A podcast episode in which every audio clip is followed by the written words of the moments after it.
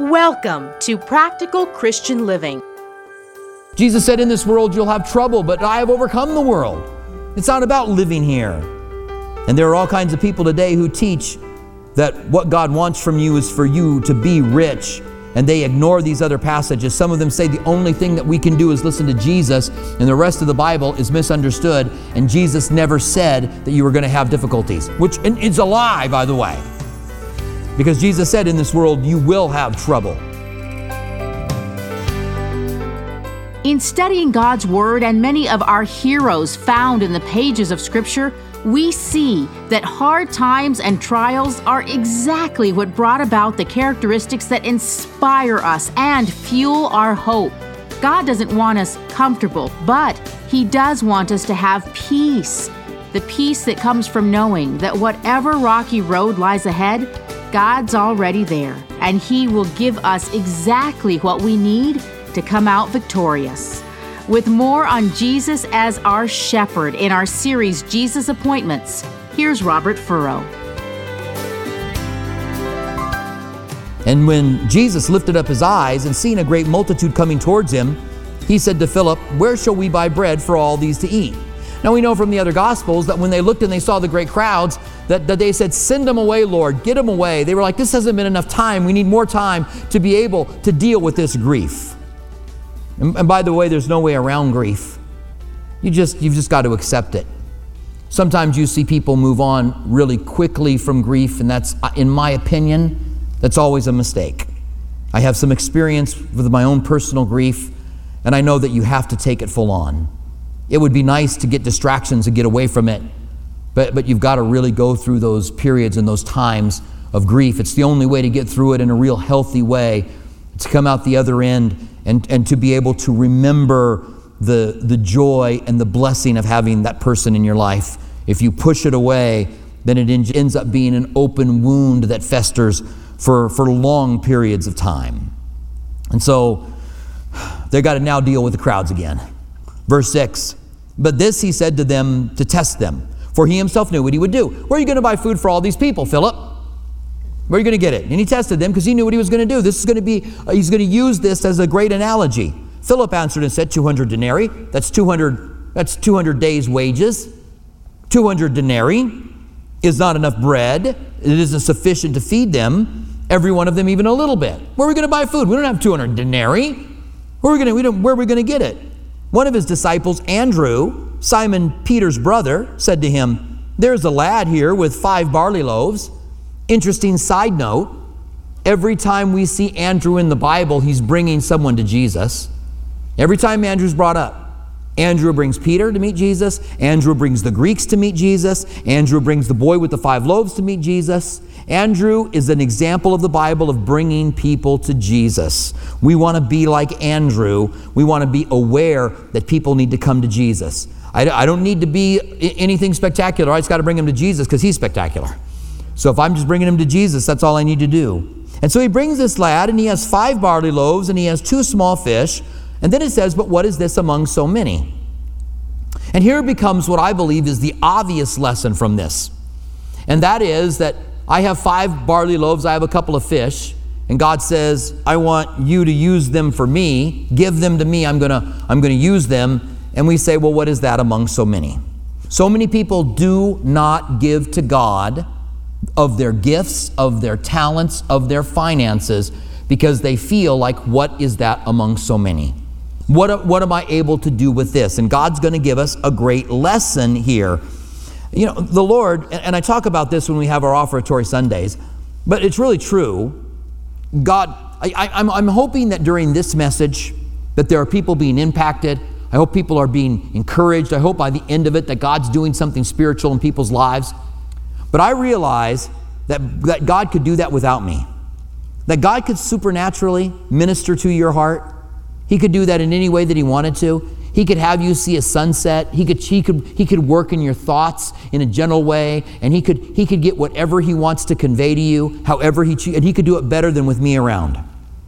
But God chooses to use me. And I, and I make things worse. I don't do it as efficiently. I get on rabbit trails. I tell stories. I just, you know, it's like I don't communicate as well as God could do it, but God allows me to do it.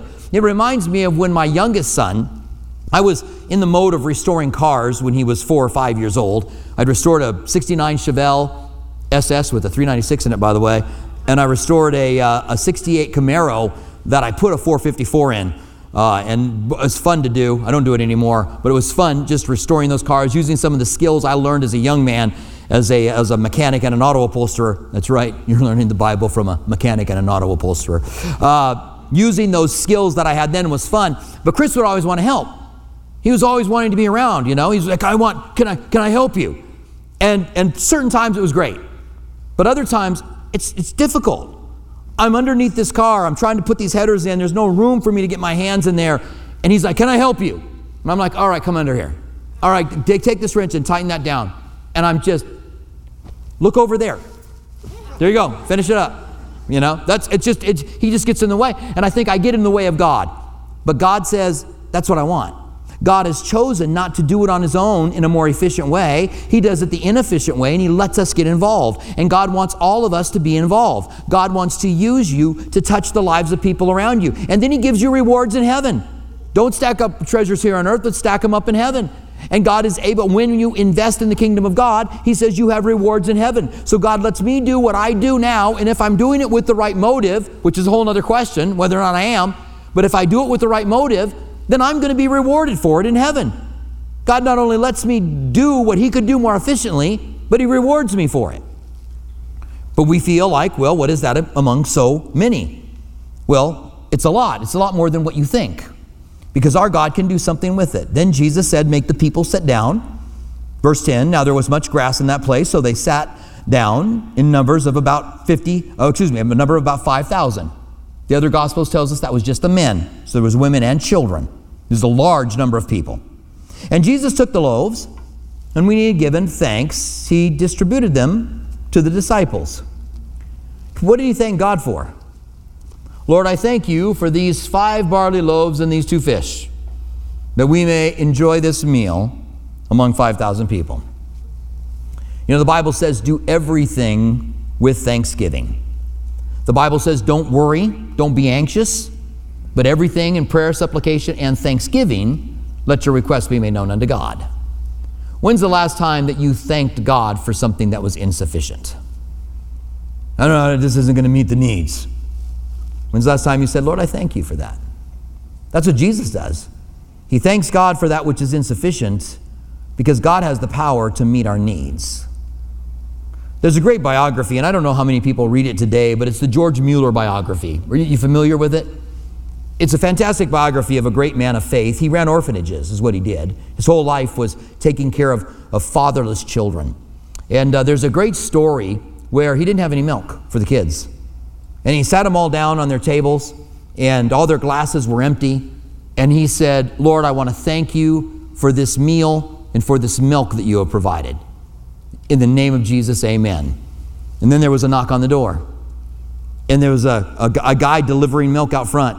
He says, My truck just broke down. I got all this milk that's going to be spoiled. Do you need any? It's like, what a crazy thing. But I wonder how much God's looking for us to have a little bit of faith that we might just say, What I have right now is not sufficient, but my God promised me that He's going to take care of all my needs, and it will be sufficient. God will take care of it. And so he thanks God for this, and then he distributes among the disciples. Notice again, God's not doing things himself. Jesus could, could just get, he could go around and give the bread to everybody. He could supernaturally just make bread appear in front of them. But he doesn't do that. He uses the disciples, and this is a sign to us that God is using us as salt, as light, to go out in the world and to, to meet people's needs. And so then it says, so that uh, when they were filled, and likewise the fish, as much as they wanted, they could eat as much as they wanted. He just kept doing it, kept doing it until they were done. So they sit back and go, I better quit this amazing food. So when they were filled, his disciples gathered up fragments that remained so that nothing was lost. Therefore, they gathered them up and filled 12 baskets with fragments of the five barley loaves that were left over that had not been eaten. So each of them go out and they gather up a basket, and when they're done, they got 11 of them. Um, excuse me, 12 of them. You think it's any coincidence that there's 12 disciples and there's 12 extra baskets full? That God isn't saying to us when we're doing God's work, look, I'm going to give you more. You, you, you what, what is that against among so many? What do I have to offer among so many? And God says, I want to even make it more. I'm going to make it more than sufficient, what you have done, what, what I can do through you, because our God is a God who multiplies. Paul said to the Corinthians he was raising money from the Gentiles to minister to the Jews that were in Jerusalem that had been impoverished. And so Paul says to the, to the Corinthians, I don't want your money, I want, I want you and the fruit that abounds to your account. And then he said, and God will multiply your gift. I love that. He's saying, what, whatever you give, God's going to take that like a seed and He's going to multiply it. I believe that God multiplies our gifts. I believe that when we give, we give by faith, and that God does more with that than what we could do normally with it. God multiplies what we give to Him.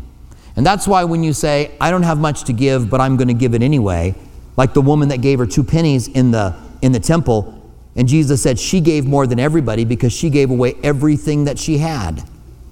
He was more excited about those two cents than he was were the, the big sacrifices or, or the big offerings that were given. So I encourage people give. Always be a giver. If you sow sparingly, you reap sparingly. So, so God will give back to you sparingly. Abundantly. Be generous. Always be a giver. E- even if you're, you're, it's really tight, be a giver because it's not about that. God will take that that you give and He will use it, and you will receive a reward in heaven because of that. That's not why we give it. It's just amazing that God does that. That we take whatever we have, and it might feel very insufficient, and we give it, and then God does something with it that's amazing, and then God gives us a reward in heaven for what we were by faith giving to Him. That's what we're doing is we're living by faith. In verse 14 it says, Then those men who had seen the sign that Jesus did said, Truly, the prophet, uh, or, or this is truly a prophet, excuse me, this is truly the prophet who is to come into the world. Now, at this point, they might be getting close because Moses said, There's going to come a prophet like me. And they're like, Moses gave us manna in the wilderness, Jesus just gave us bread to eat supernaturally. Maybe this is the prophet that is like Moses. But they still don't understand who Jesus is. And so then we go to uh, verse 26. Jump ahead a little bit. So, what's happened in the interim is that Jesus has left them and they're continuing to seek him. They're continuing to search him out. They find him in another place.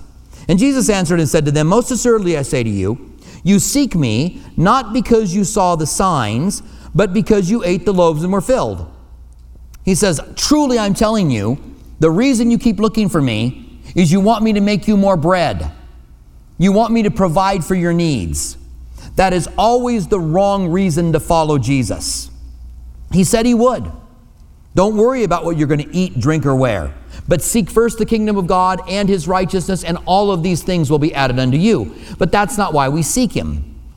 And one of the great, great false teachings of our day, which has a resurgence now, is the false teaching that God wants you rich, God never wants you sick. There are new teachers who are teaching it, and there are a lot of people who are believing it. It's really easy to get people to believe that. Jesus wants you rich. Amen, brother. I'm in 100% agreement. God, God wants you to never have a problem, to never be sick. Amen. I, I want that too. But when you begin to study the scriptures, you see that it is full of sacrifice, it is full of persecutions, it is full of tribulations, it is full of hardships.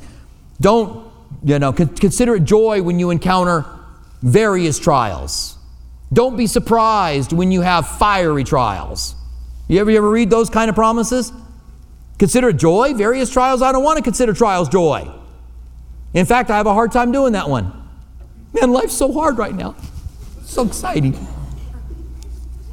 Or surprised about fiery trials. I'm always like, fiery trials? What? Why fiery? Can't it just be a normal trial? Does it have to be a fiery trial? Jesus said, In this world you'll have trouble, but, but, but I have overcome the world. It's not about living here. And there are all kinds of people today who teach that what God wants from you is for you to be rich.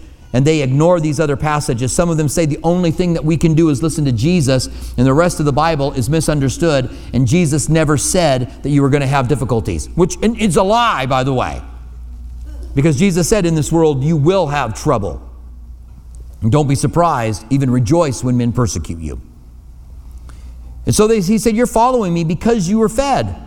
And then he says, Do not labor for food which perishes. Don't go to all this effort for something that's going to perish, but for the food which endures to everlasting life. If you're going to invest, don't invest in something that's going to perish, but invest in the eternal. He says, Because God the Father has set his seal on him. He's saying, God has set his seal on me, and if you believe in me, it will be for eternity. Then they said to him, What shall we do that we may work the works of God? If we're not supposed to seek the bread, what do we need to do to do the works of God? Jesus answered and said to them, This is the work of God, that you believe on him who he sent. Now, this is the real reason for the, the miracle of the feeding of the 5,000. He made them bread because he is the bread of life. And if you partake of him, then you will live forever. Then you will, you will, you will have all of your eternal needs met. And, and eternity is not just vacation forever, by the way. I got, a, I got a letter. I had said that a while back. I said that, they, that eternity is not vacation forever, because that, sometimes that's what we think.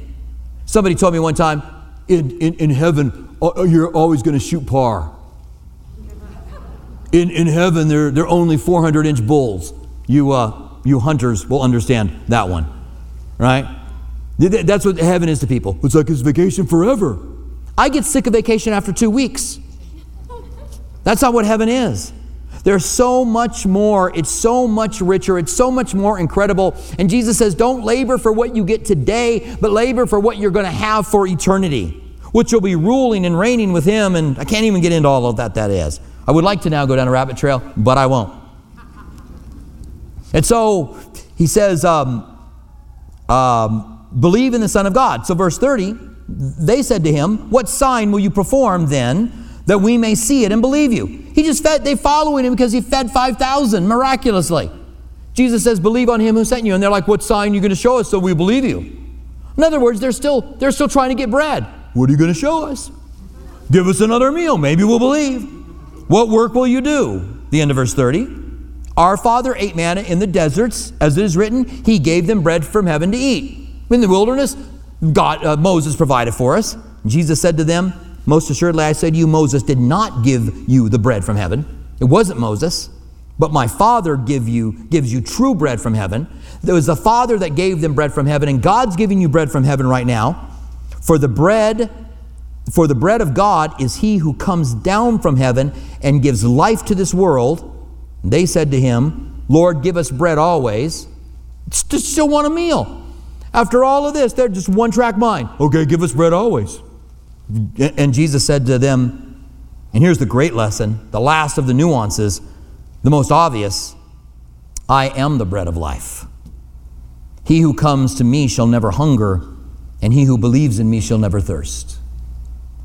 He, he is the end. It's all about him. But I said to you that you have seen me, and yet you do not believe. Can you imagine they see these great miracles. They see what happening, what's happening with diseased people. They see the miracle of feeding of the 5,000, and yet they do not believe because they aren't willing to receive Him. Our, our life as a Christian is not about what we can get from Him, it's not even about what we can do for Him. That's part of this lesson here, right? That we can take what we have and that God, God opens up and uses it. That's part of the lesson. But the real lesson is that we have a relationship with Jesus Christ. And in closing, think of the church of Ephesus, the letter that was written to them by Jesus in Revelation. He said, You guys are good. You guys are, are doing the work of the gospel, and you guys are testing those who are false prophets, and you're finding them to be liars, and you're doing a good job. But I have this against you that you have left your first love. They, they were no longer loving Jesus. They were doing so much for him. They were so worried about right theology that they left that love relationship with Christ. We have to work on that love relationship with Him. He says, Remember from where you have fallen, return to your, doing your first works, and repeat. Do them again. Go back to that place where it's just you and Jesus. It's really what it's about. I mean, that's, that's why you came to Christ in the first place. I think of when Jesus began to draw me, it was through such a blasphemous movie. The, the Jesus Christ Superstar is just a blasphemous movie. Me and my wife were talking about it last night. She watched it when she was a kid and was drawn to Christ through it. I watched it and I was compelled with the person of Jesus. I, would never really seen the betrayal of, of Judas and the denial of Peter played out. And I was so compelled to the person of Christ. And then when I was told I could have a personal relationship with Jesus, I received him as my Savior. And if I have moved away from that in my life, I always need to come back to that. It was all about that Jesus that I wanted to know, that one who sacrificed and gave his life for me. That's what we need to be about. And yeah, he's going to use us. Yes, he's going to multiply us. Yes, what is our, do we have anything to offer God? The answer is, is every person here does. There's not a person here who doesn't have something to offer God. When you put it in God's hand, God uses you. But it all comes down to the bread of life. Let's come back to him. Let's find ourselves sitting at his feet, learning from his word again, and staying close with him, keeping that fresh love with Christ. Stand with me, would you? And let's pray together. Father, we want to thank you again for the work that you are doing. We thank you for how you work in our lives and for the different things that you do. And we pray now that your Holy Spirit would speak to us, help us to understand that we do have something to offer you, whatever that would be, that every one of us do. And we want to give our gifts to you. What is it among so many? Will you multiply it? And Father, we want to come to you and know you and walk with you as the bread of life. We want to never get caught up in what the, the things that you give us, which are many. We don't want to get caught up in the things which we do for you, which we're by the power of your Spirit, which are awesome. But we want to keep you front and center. And we thank you for this. In the name of Jesus, we pray. Amen. I'd like you to keep your heads bowed, please, and your eyes closed for just a couple of minutes. But I want to give you an opportunity if you're here today and you've never received Jesus. The Bible says, as many as receive him, he gives the power to become a child of God. He'll bring you in as a child if you receive him today. Or maybe you did sometime in the past but you, you didn't follow through. Maybe you did for a while, but you haven't been following Him for a while. And today, Jesus has you here or watching online or listening on Reach Radio, and, and He's saying, Come back to me now. And if that is the case, then you need to return to Him as well. I met Christ at 14. I, I, walked away at 18 and came back to Him at 19. And I can tell you that God did a powerful work in my life both times I came to Him. And God will do a powerful work in your life as well today if you say, I want you in my life. You don't become a Christian by osmosis. You don't become a Christian just because you start watching something on the internet or because you start listening to something on the radio or because you start going to church. You become a Christian when you say, I want you in my life, I receive you. If you don't want him, you don't have to ask. But if you seek to save your life, you'll lose it, Jesus said. But if you lose your life for my sake, you save it. So if you're here today and you would like to, to invite Christ into your life, you want to be deliberate about it, then I'm going to ask you to do something simple right where you are Every head bowed, every eye closed, right where you are, raise your hand. Lift your hand up now, lift up high so I can see it. You're saying, I want Christ in my life. God bless you, ma'am, sir. You as well, sir. That's great. God bless you guys down here. Couple, God bless you, ma'am. Sir, under the balcony, ma'am, my left.